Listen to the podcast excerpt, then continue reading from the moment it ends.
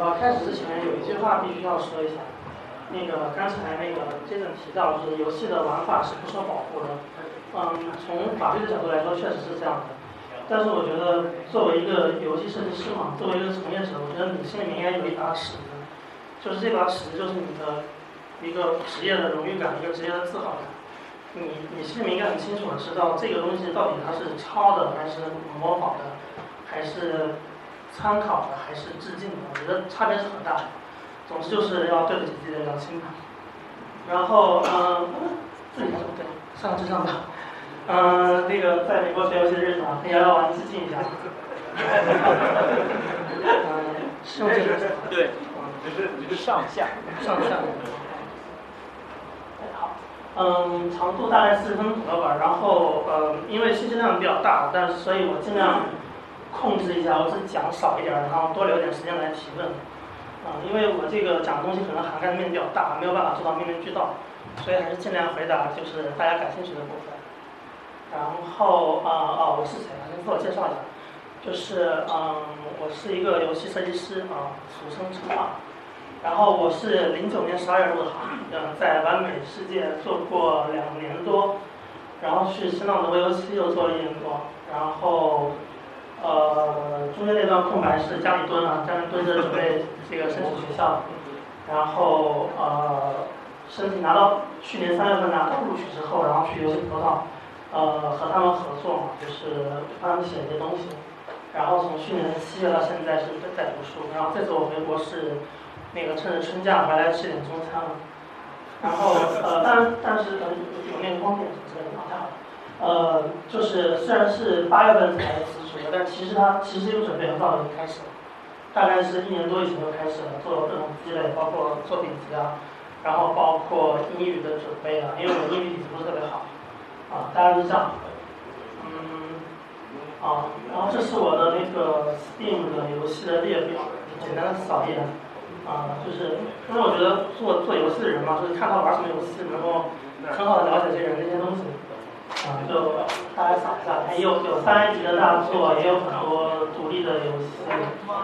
但是玩的最多玩的最多的是这个。高塔，高达，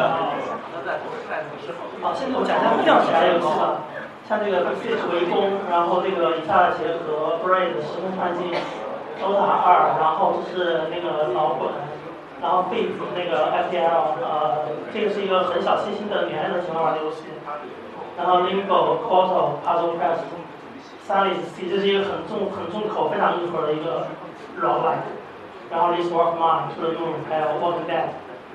这是现在在玩几个游戏啊？我做过什么？啊，你们可以记下这个地址，但那个地址有点问题啊。昨天晚上我我调了很久没有调出来，可以先记一下，以后可以看一看我的作品集。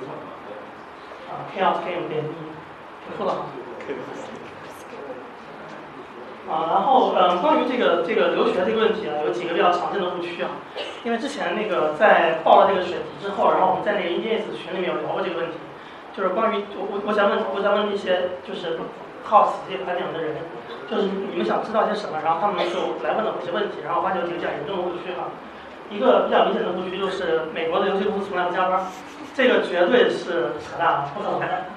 嗯，但是嗯，他们确实在这个加班上可能会做的比较合理一些吧。然后上次去玩 d i 的时候和一个中国的程序员聊天，然后他就说到他们的加班是。就是他们在正常的工作日都是八小时制的，但是在项目的节点的时候，他也是会非常、非常、非常高强度的加班。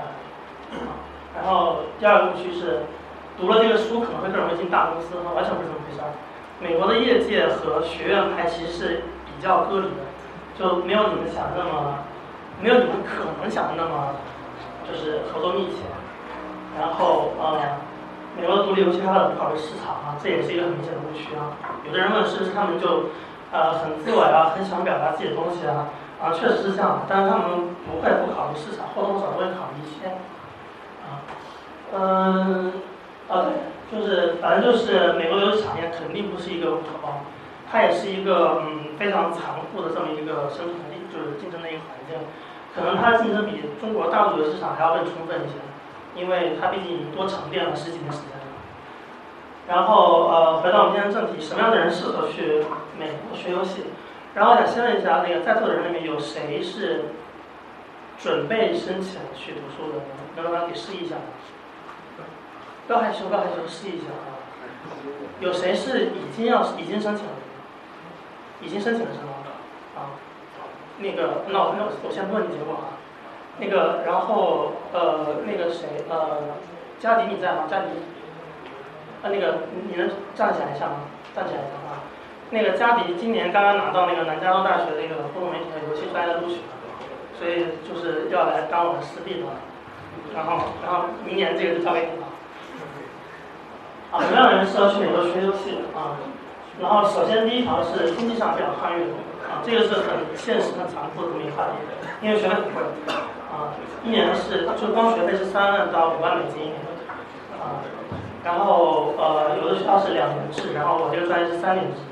所以这一块可能是会有比较大的负担，然后在申请之前或者来之前一定要考虑清楚，因为这一块真的压压力比较大。然后奖学金几乎没有，奖学金几乎没有，嗯，可能会有一到两个名额，但是基本上就是不太可能拿得到。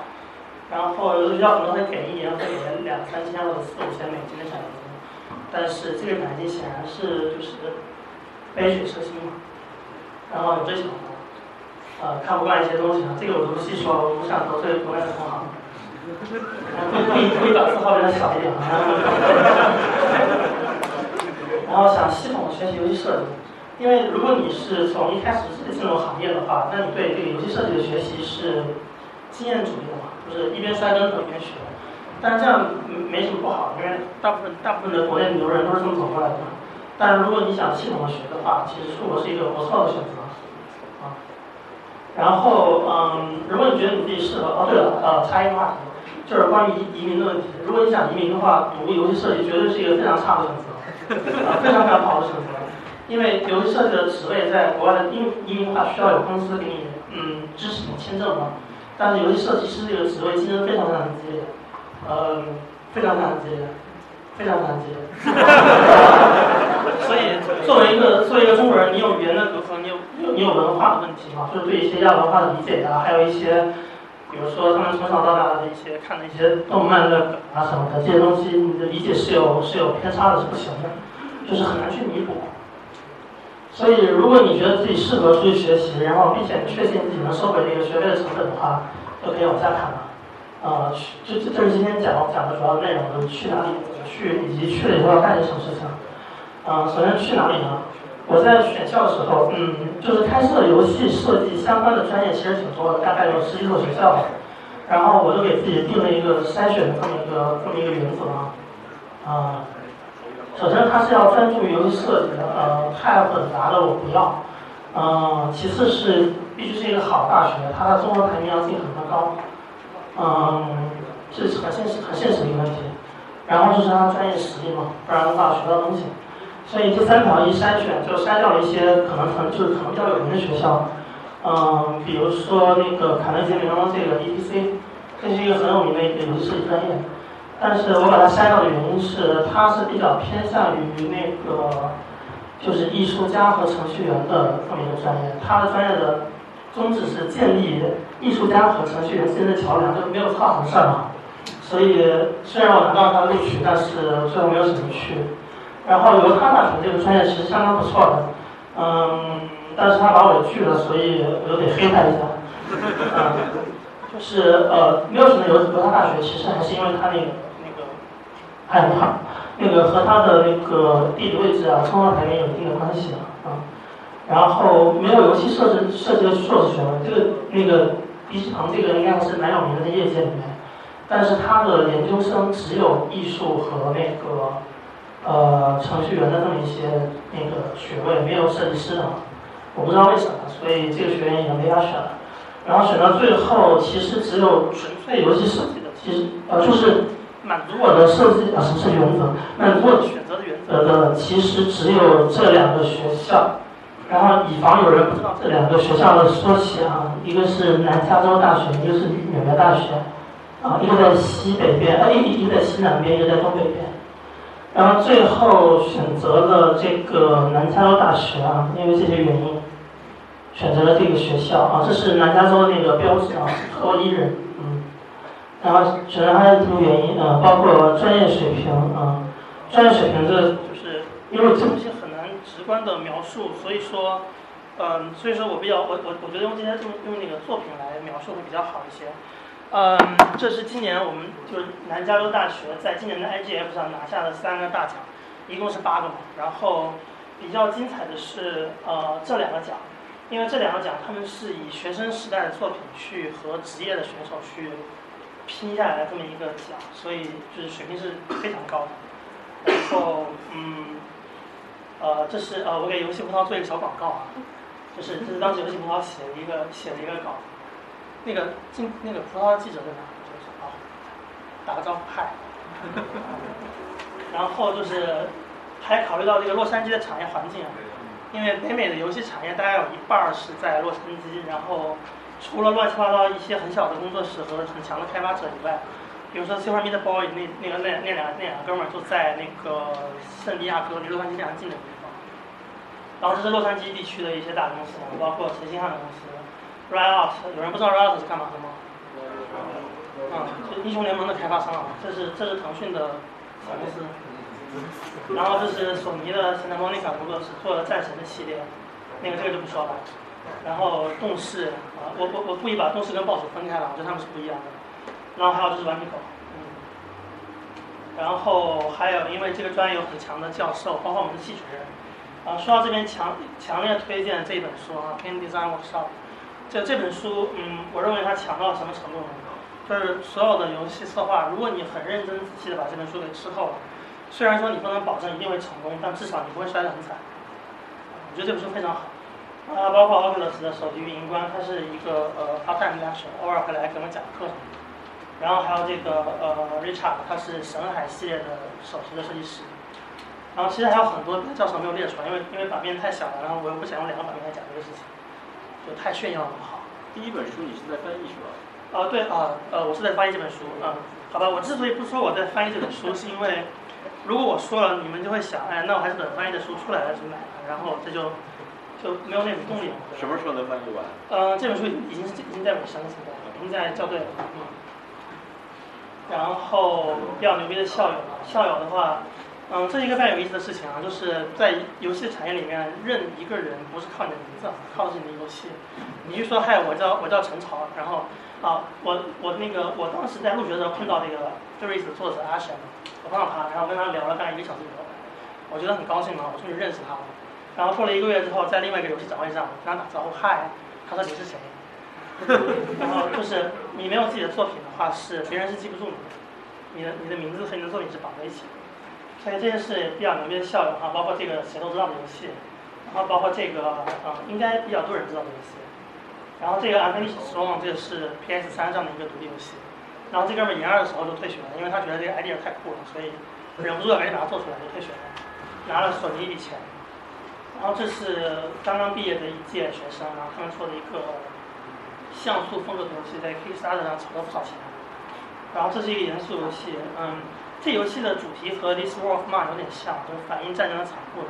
但这游戏可能更严肃一些，和美国的和美国的一个一些 NGO 有合作，具体是什么我记不太清楚。啊，然后还有一个就是 USC Game 这个体系，这个体系应该是地球上独一无二的一个体系。它的核心是两个专业，一个是我这个互动媒体及游戏的专业，是电影学院下面的，这是一个艺术的硕艺术的学位。然后还有游戏开发，这是在计算机下面的一个呃理工科的学位。然后这两个是 Game 体系的一个核心，然后它还会和 USC 其他的学院合作，包括和医学院。我们有一个实验室叫 Garden 花园实验室，这个实验室专门研究怎么利用游戏去呃做，比如说幼儿教育，做那个疾病的康复，还要做一些医疗方面的工作。它是和医学院合作的，然后还有和传媒学院和商学院都有合作项目，然后还有和业界和校友很多的联系。这个太多了就不细说了。嗯，当然还有洛杉矶很多好处啊，因为洛杉矶是一个地理位置非常奇葩的地方哈，有海有山有沙漠有雪山也有森林，还有很多好玩的地方。当时我去的时候是充满了期待的，但是因为因为作业太多了，所以 哪也没去成，就天天在做作业。然后定就是说完去哪里之后，就说怎么去嘛，这应该是大家比较关心的一个地方。嗯，美国的学校是申请制的，就是不通过考试，而是通过你递交他要求的材料，然后他审批，然后来确定你是否有这个入学的资格。但是不考试，但是它更难嘛，没有明确的标准。这些东西就是很大程度上其实是看系主任的心情，还要看他喜不喜欢这个人啊，比较主观。但是也是可以理解的，因为因为这个学校，嗯，因为这个专业这些学生之间的合作是很密切的，和教授之间关系是很密切的。如果如果互相看不顺眼的话，可能会比较麻烦。所以所以嗯，大家这么一个弹性标准。然后申请的流程。啊，我说的比较快啊，你们可以把那个就是想问的问题记一下，一会儿可以问我，多留点时间来回答问题。嗯，准备材料，然后给委员会初审，然后专业类的复审，然后是面试，然后就是结果。申请材料，申请材料包括这么些材料：简历、个人陈述。哦，我就我就不一个一个读了哈。然后，嗯，啊，我把这两个标红，因为这两个是这两个是所有的材料里面最重要的。嗯最重要的，最最重要的，呃，部分人的陈述是什么东西？它其实就是一个，就是讲述你为什么要读这个东西，你的你的动机啊，你的计划呀，还有为什么你比别人强，为什么为什么你要选这个专业而不是别的专业？然后还要讲你对游戏的理解，这个非常非常重要。如果你的理解很肤浅或者是很没有自己的看法的话，你可能会被瞬间被刷掉。然后它其实比较像是一封情书啊。为什么我爱你？为什么你要爱我？然后就是作品集，作品集展示你自己的作品技能、兴趣、审美，还有你的一些经验。然后展现你对游戏的理解，这个非常非常重要，一定要有自己独到的看法。然后系主任有有个这个原话啊，我们问他就是简历啊、托福的成绩啊、推荐信啊占什么比重？然后他告诉我，其实他告诉我，其实他除了个人陈述会看以外，基本都只看作品集。所以能被入选的人，作品集上都会有一点特点，都会有一定的特点，不一定很优秀，但会有特点。晒晒自己的啦。嗯，嗯，啊，下一个话题。然后，呃，特殊的要求就是每个学校不一样嘛，像纽约大学就会写一，就要求写一篇分析。然后像我们，因为因为我们那个专业是在电影学院下的，所以他对那个对叙事、对情感和对一些。对一些比较感性的东西，他是很看重的，所以他需要你写这两篇这两篇东西。这两篇折磨了我很长时间，因为真的很难写，用英文写。然后还有罗彻斯特理工，他比较奇怪，他要求申请游戏设计专业的人提交源代码。然后，然后你提交完材料之后，进入到一个委员会的初审，这个委员会是校方的一个委员会，它专业其实没有关系的，它审的是你的基本的素质，包括你的语言成绩，包括你的 GPA，你的那个那个本科的绩点。嗯，理论上就是托福要求，我们是要求一百分以上，然后绩点是要三点零以上，但实际上两个都没到。嗯，就是它虽然有一条线画的，但是它会通，它它会考虑你别的条件进行一定的，呃，算是宽限吧。就是如果你他们觉得你很有才的话，有才就加个引号啊，不一定真的有才，觉得你很有才的话，他们会给你一些就是优待。然后委员会初审之后，剩下的人会被送到院呃送到那个系里面，然后就是专业里面的复审，就会有教授组成一个评审团，然后看你的材料啊，看你的东西啊，然后讨论啊，可能会吵架，我喜欢他，我不喜欢他这样。然后就是到了面试，面试是 Skype 进行的，到了这一步其实已经很接近胜利了，非常接近了，但是还是有人悲剧。然后只有极少数人进入面试，然后考察主要交流能力，还有看你这个人的思维正常不正常。嗯，还有就是看一下你的材料到底真实性有多少，因为很多时候有的人，比如说可能在一个游戏一个比较好项目里可能待了一个星期、两个星期、一两个月，然后就写他是在这个游戏里面担任一个很重要的职位，所以他要通过面试来确认一下你是不是真的干过这个事情。这个东西如果问到一些就是，这个应该很好理解吧？就是在专家的面前，基基本上，嗯，问几句话就能问出真相是什么，就是完全藏不住的。然后面试你的人不是决定你的人，这很有意思。面试官会会写一个报告，会做一个表格，然后交给前面那个专业的委员会，然后面试官是要避嫌的。嗯，这是出于一些嗯政治正确啊之类的考虑。然后就是通知结果，录取、拒绝或者是等待列表。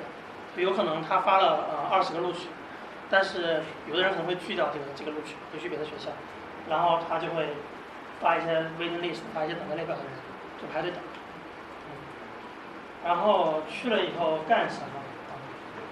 这是我们这是一个三年制的专业哈，这个比较奇葩的，和别的专业不太一样，别的都是两年制的，因为这是 USC 电影学院的传统，就是第一二年是授课合作项目，然后第三年是一个非常大的一整年的一个毕业设计，然后培养目标是 Creative Director，就是游戏设计的最高职业，这是培养目标，然后就是刚才有有朋友过来问我，就是 USC 和 NY 就是纽约大学的游戏设计专业有什么区别吗？然后我说，如果非要非要说区别的话，就是因为呃，纽约大学那个专业更偏向于对玩法的探索，他们会做很多玩法逻辑很强，或者是很新，或者是很奇怪的游戏。但是我们并不是很强调玩法，我们更注重游戏的表达和一些叙事，包括新的叙事方式啊，怎么样通过交互去去给人一个不一样的体验啊。比如说这次我们在 IGF 上拿到那个大奖的那个 Close Your 这个游戏。这游戏我非常佩服，他们设计很有意思。他们有一个很小的一个传感器，来检测你的检测你的眼睛。你看的屏幕的时候，它的场景是不会动的。你看的越久，这个场景里面的事情就会发生的越多。但只要你啪一眨眼，他马上切换场景。他想做到一个最终的效果，就是在你眨眼的一瞬间，场景切换了。你睁开眼睛的时候，就是一个新场景。就是你要通过控制自己的。身体，然后来来掌握这个游戏的节奏，但是很多时候你是控制不住的，所以它都会产生一些非常意外的体验。是他们做的这个游戏，我觉得我觉得非常精彩。然后因为这个专业的名字叫做 Interactive Media Games，所以虽然它是一个强游戏的专业，但它其实如果你愿意想去探索更多的交互上的东西也是可以的。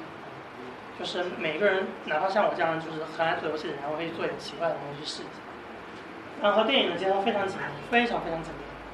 我们学院底下就是六个专业还是七个专业，我记不清了，包括电影的制作、制片，然后剧本创作，然后动画、游戏，还有一个纯艺的专业。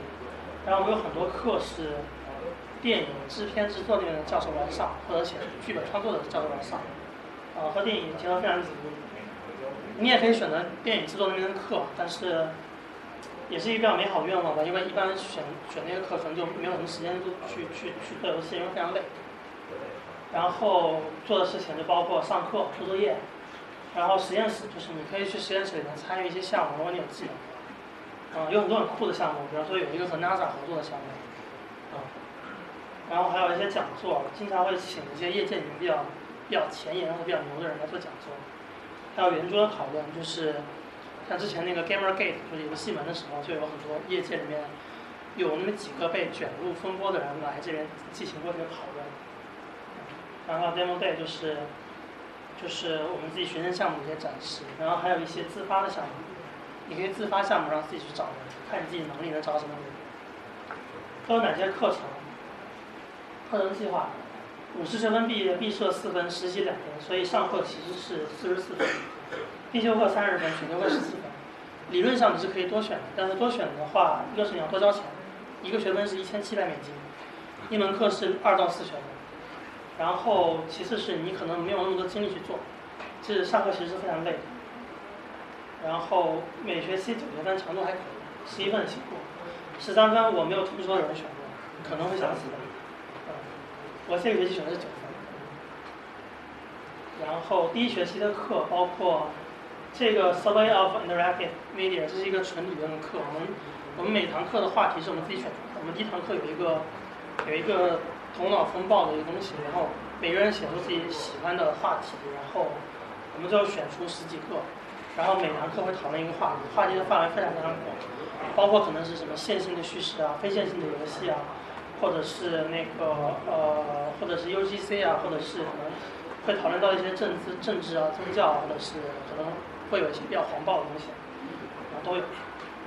然后 experiment in interact，这是一个基础课。这个课是教你怎么样去运用图形和声音去讲讲故事，包括怎么样就包括线性的叙事啊，包括非线性讲故事方法，包括怎么样利用空间去形成叙事啊，还有视觉的语言啊什么。然后这门课是正儿八经的游戏课，嗯，这个课上课的老师是我们的系主任，然后教材就是刚才我说的那本书，那本书是教材。然后这是设计的基础课，这门课给我的帮助非常非常之大。嗯，然后就是一门这个讲，哎，不好意思，这是一门这个讲座的课，每每个星期会有一个业内前沿的人来，然后上个学期基本上都是有三分之二的这个讲座是 VR 相关的内容，就是不同的 VR 的制作商的人。然后第二学期就是现在我现在正在上的一个学期，呃，包括上学期那个实验课的一个加强版，但是这个课就比较偏那个呃偏技术一些。然后这个课这个课这个期末的一个大作业就是用一门用一个你没用过的技术做一个工具，这个工具可以是消费级的工具，也可以是你个人化的工具。我怎么做一个个人化的工具？然后这个是一个剧本创作课，虽然他写的这个 introduction，其实他还蛮深的。然后讲了很多剧本的东西，讲了很多叙事的东西，怎么去营造冲突啊，怎么去创造戏剧的张力啊，怎么去写人物关系啊之类的。然后还学了写的漫画的脚本啊什么，反正写挺想死。然后还是上次那个讲座讲座课，哦，这些是必修课。然后这这学期还选一个选修课，一个声音表达选修课，利用声音来表达故事和情感。这个课这个课这个课其实就是并不是说我想去掌握这个技术选择课，而是我希望更多的了解这部分内容，这样我可以和声音的设计师，我可以和更好的交流。然后还有门就是立体影像课。他学习为 IMAX 和 VR 做内容，这门课是偏技术的课，讲怎么去就是包括一些制作规范啊，包括一些怎么去利用设备，然后那些设备在交互上什么特性啊之类的内容，这里面都是选修课。然后第三学期有一门非常酷的课，就是贯穿整个学期的两人一组的合作，是 Richard 来上的课。然后这门课就是专注于创，有一点像大家一起在搞独立游戏的那么一个感觉，就是它会贯穿整个学期。然后做过哪些作业啊？包括游戏，做过很多，包括桌游，包括电子游戏。然后有做过改编的游戏的事情，就他会给我们一个游戏让我们去改。然后也做过原创的，然后拍过短片，写过电影剧本，写过漫画脚本，写过论文，还有那个工具。其实还有一些更更奇怪的东西，我没我暂时没有说出来，我暂时没有说，我不太好描述。然后啊，然后就是一些图片，这是我们的那个 demo day 上的一个哥们儿做的游戏。他的游戏是希望能够创造，就是你是一个在轮椅上的病人，然后你就只能推这个轮椅。你可以看到他做了一个装置嘛，就是甭管你怎么推轮椅，你都在原地的，你都是在原地。但是这东西让你觉得你好像在动。然后他用了耳机，用一个用一个隔绝性非常好的耳机，然后把你和外界的接触全部隔开了。所以这游戏从体验上来说是很不错的。但是他的这个游戏还刚刚是一个原型。它内容还不是很完整，所以，嗯，今年冬今年的年底它可能会做的更完整一些吧。然后这是因为有露脸的就不太好放出来，所以我只能选一些没露脸的。这是动画系的他们的那个呃，就是实验室，他们等于就是他们每每星期会有固定的时间，在这边一起做一些东西。然后这是这是我的一个好朋友家里的工作室，他是 U.S. 音乐学院的，做学了习影视配乐的。但是他对游戏很有关系，所以我们俩就搞在一起了。然后这是他的那个工作台啊。然后呃，这是一班的一个同学，这人比较比较神叨，你也能看得出来，穿着睡衣就来上课。然后他是一个嗯很有意思的一个人，他是土生土长的美国人，然后他是一个很极端的独立游戏的开发者，他唾弃一切大公司的作品，就是你能想到大公司他他都唾弃。然后这是 GDC 台。GDC 他也是唯一一个一开始确定绝对不会来的人，他觉得 GDC 这样东西都是都是 shit，他就不来。但是他只用 Game Maker，他什么都不用，他只用 Game Maker。然后他的他的近期的目标是在三年的学就三年的时间做一百个游戏，他已经做完六十多个。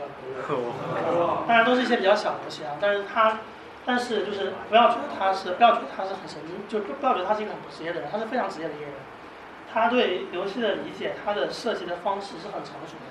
我和他合作过一个游戏，嗯，就是我觉得跟他合作是，嗯，我进步非常快的一个时间。我从他那里学习了很多新的一个思考的方式。嗯，这其实也是一个误区啊，就是大家可能觉得独立游戏开发者跟业界联系不多，嗯，呃，或者说可能他们跟就是可能不那么职业，其实不是的，很多独立游戏开发者是非常职业的。然后啊，这是我的室友，我的室友是两个学电影制片的人。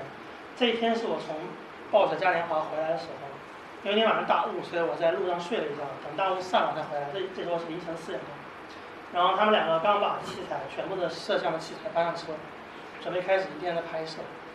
所以虽然我们可以选他们的制片制片类的专业去拍电影，但其实是很不太靠谱，因为这东西实在是太累了。四点多出门，可能晚上才能回来，然后一整车的器材，这是一个三厢的凯美瑞，塞满了器材。啊，然后这是去顽皮狗参观的时候拍的，这是唯一一个允许拍照片的角度，非常狡猾，就是他们的各种奖杯和收藏。啊，然后大概是这样的，因为因为这个东西涉及的范围太广，所以我想先让你们知道我大概知道什么，然后你们在群里面有兴趣的来提问。呃呃，最后最后稍等一下，如果你们有更进一步的问题，可以给我发邮件，三个工作日内一定会回复。然后然后关于呃，再再再再给我十五秒钟，关于问题啊，就是因为时间比较有限，所以希望大家问题一个是简练一点，一个是具体一点，就最好不要问我就是比如说想做什么样的游戏这么大的问题，问的具体一点，好吧，来吧，呃，我们按顺序吧，那个从这边到这边吧，这样。有问题，就是一个是那个去这儿学习游戏设计，嗯，一定要有美术或者什么特殊的技术啊，非常好，这是我忘记做的一张 PPT 了。啊。然后那个这个就是很简单，可以回答是和不是啊，一本书。好然后想问一个，就是说的话稍微多一点的问题，嗯就是就是当时面试的时候，嗯，你怎么回答的那个面试官你对游戏的这个理解？嗯，来，请简短的说一下。好问题，两个两个问题都不错。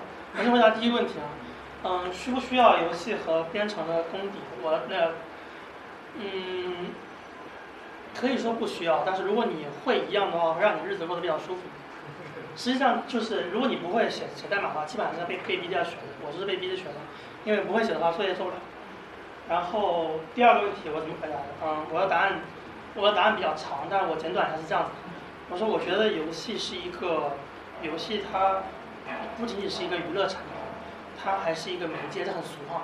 然后往后是更个人的理解了。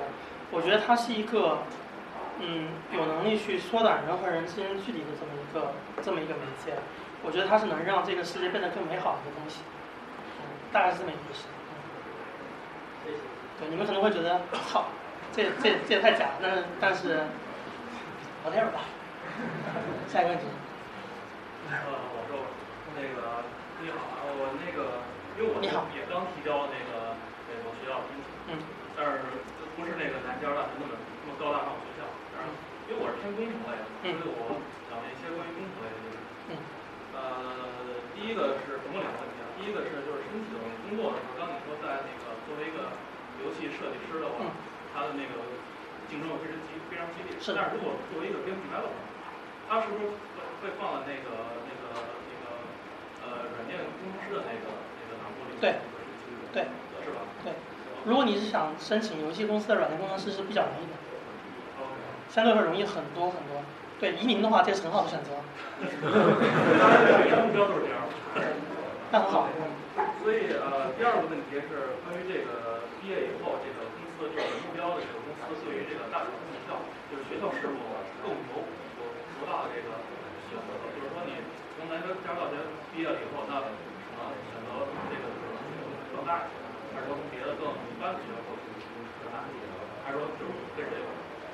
嗯，我觉得我从我到现在为止的感受，这可能感受可能是片面的，但是我现在的感受是和学校关系不大，关系不大。关系不大。嗯如果就是完全看你个人，如果你战斗力很强的话，其实学校不是那么重要。对，其实我我的我的理想是去做游戏开发，希望在合作游戏上。目标的公司是哪一个？啊，目标公司是哪一个？目标公司多了，嗯，最想去哪一个？一个亿我们目标是不一定。嗯，我就说你自己想去哪一个？如果如果所有的公司都给你 offer 的话，你想去哪一个？呃，其实呃，Google 不是游戏公司嘛，但是它的说游戏公司不要来找我吵闹好不好？对，但是一定要玩的。因为我申请学校也在那个那个申请。好，现在有有结果了吗？现在？呃，还没有刚刚。OK 啊，咱们可以下个再。好，祝你顺利啊！啊好。我对那个你刚刚那个穿浴袍的家伙感兴趣，我想知道那个呃呃两件事儿，一个是他用 Game Maker 最多用的，啊不用翻出来，我知道是谁，那个他用的 Game Maker 最多用的哪几个功能？是不是地图以及切换？还有还有除了那个以外，还有非常还有一个问题是它其实我，呃，他做了六十多款，那么如他有没有一致性在上边儿？或者说，呃，他做这些里头，你觉得他做的最好那个对你印象最深刻的那个是什么样的公司？这种问题。嗯，好问题。嗯，第一个问题是非常影响不能回答你，因为我没有用过 GameMaker，不知道。哦，对，因为我是用我是用 Unity 的。然后，嗯，如果你感兴趣的话，你可以给我写个邮件，我可以帮你问一下。哦。然后第二个问题是，嗯，他做的游戏就是风格是比较多变的，有一些比较抽风、比较神经质，然后有一些可能就很深沉和很有内涵。他给我印象最深刻的是有一有一门课的作业，就是嗯第一学期那门就是交互实验课那个作业，当时那个那个作业的要求是要要有以非线性的叙事来做这么一个游戏，然后他做了一个游戏就是这是一个一个四十五度角的一个 RPG 类似吧，一个人在茫茫大雪里面一直走一直走一直走，大大雪，啊，嗯，但其实他这个大学并不是完全没有线索，他藏了很多线索来暗示发生过什么事情。然后你在一步一步揭开这个暗示的过程中，每一个你每揭开一个谜题，它会给你心里带来一个冲击，啊，然后到最后进入到地下室的时候，到那个核弹的掩体里面的时候，会给你最强的一个冲击，啊，我觉得他这个他对这个，就是他在电影叙事上他的表达。我觉得他的叙事上表达的非常完美啊，我受到冲击很大，因为当时你知道当时那个场合是这样的，是在大屏幕上放这个游戏，然后大家一起来看，然后因为有很多人在嘛，所以他群体会可能会削弱一些你个人的感受，但即使那种情况下，给我的冲击还是非常大。这家伙真的很有钱，虽然他很不赚钱，啊，那个我问题只有一个啊，就是可能需要你的那个翟小完你们俩一起来做，翟小完，哎，可能需要你们俩一起来做回答。啊，就是我想知道那个，就是在你现在这个学习阶段来看，就是美国的这种设计思路跟观念，跟日本的这个设计思路跟观念的一些区别。我觉得你们两个都是有深刻体会的。呃，谁谁先来，或者你们区别我回答不上来，因为我不熟悉日区别啊，就是美式游戏的设计跟日式的，他们一些那个风格啊，还有一些那个思路。我觉得日式的可能更就是更死更死板保守，更保守。美式可能更能放开一些吧，我觉得就是这种感觉。嗯死板体现在什么方面呢？就是美可能美式可能更更感性一些。比如说捏个维纳斯，然后不不爽了把胳膊敲了，在日本是可能。啊，不可能吗？哦，那这个敲这个胳膊他敲这个胳膊可能要开很多次会要去决我们要完全按照按照那个计划。为什么要敲这个胳膊？没有感性的东西，感性的东西非常少，全部是理是理是理性的东西。欧洲的话，感性的东西会比较多。比如说，呃，你你通过这个这个发外包，你能看到，国外的游戏公司往中国发外包，嗯，中国人做做活儿有个有个毛病，他不按照你要求去做，他有些地方。然后可能日本人一看就急了，我给你写的清清楚楚，你为什么不按我这个做？但是老外一看，哎，可能比我那个做的可能，哎，要是这么做也行，也行，也也 good，可能这就是就是就是欧美那边儿。但是要日本，你要是不按照要求去做的话，那你要负责的，你凭什么不按照我给你的要求？对吧？就是这种。我觉得我觉得老板答答的挺好的啊。就你说说美式的，就是我可以举一个例子，就是陈星汉的公司 Let Game Come，他们的公司的入口处有一个牌子，写上面写着一句话，翻译成中文是每个人都是游戏设计师，啊，他是没有专门的游戏设计的岗位，他有一个比较接近游戏游戏设计师的岗位叫做 BU Engineer 就是感觉工程师，啊，就就是就是调手感啊，调镜头啊，调那种氛围啊之类的东西，这是最接近 game designer 的一个职位。但是按他的说法是，每个人都会贡献自己的想法。对，当然决策还是最好还是一个人来决策，就还是那个负责创意。啊，这是必须的。嗯。嗯，还有问题吗？啊，我想问两个申请方面比较具体的，一没问题个就是这个，呃，你在国内的项目经历对您申请的学校有多大帮助？嗯啊，第二个就是这个作品集的准备上面，什么样作品集才算得上是有趣的作品集？嗯谢谢。嗯，我觉得我的工作经历应该是有帮助的，因为我观察了一下那个我的上一届的那个学长学姐，还有我这一届的学生，我能感觉到，就是他选择的时候是有有有很明显的去刻意去创造一个多样化这么一个班子，有个不同的背景。有的人是很很纯粹的，就是背景，比如从学生本科读完直接上来；有的人可能是有一些别的行业背景，比如做心理学呀，或者做剧本创作这样的背景，然后过来的。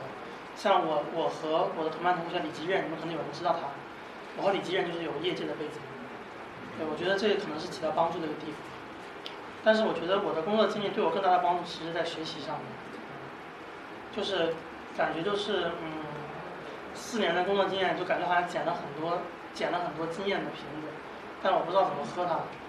然后然后这半年时间，我就把它们喝的差不多，大概这么一个感受。然后你说作品集的准备，作品集的准备，嗯，我觉得这个东西很难有一个定数，就是说你要按照这么这么准备就一定能好，我觉得不一定。我觉得你就尽力展示你最闪光的东西就好，不一定完成度要很高，但是最好让人能能够记住你，印象比较深刻比较好。所有你能放的都放上去，游戏、动画、短片、摄影、玩乐器，呃，或者写的什么乱七八糟的东西，做的什么乱七八糟的装置，全都往上放。大概就是这样。还有问题吗？OK，谢谢陈潮。那我我们再次感谢一下陈朝，因为他这次是呃正好回国期间，然后被我们知道他要回来，然后他们老家其实在福建，然后专门为了这次北京的沙龙，然后把回程机票订了从北京飞，所以就特别难得。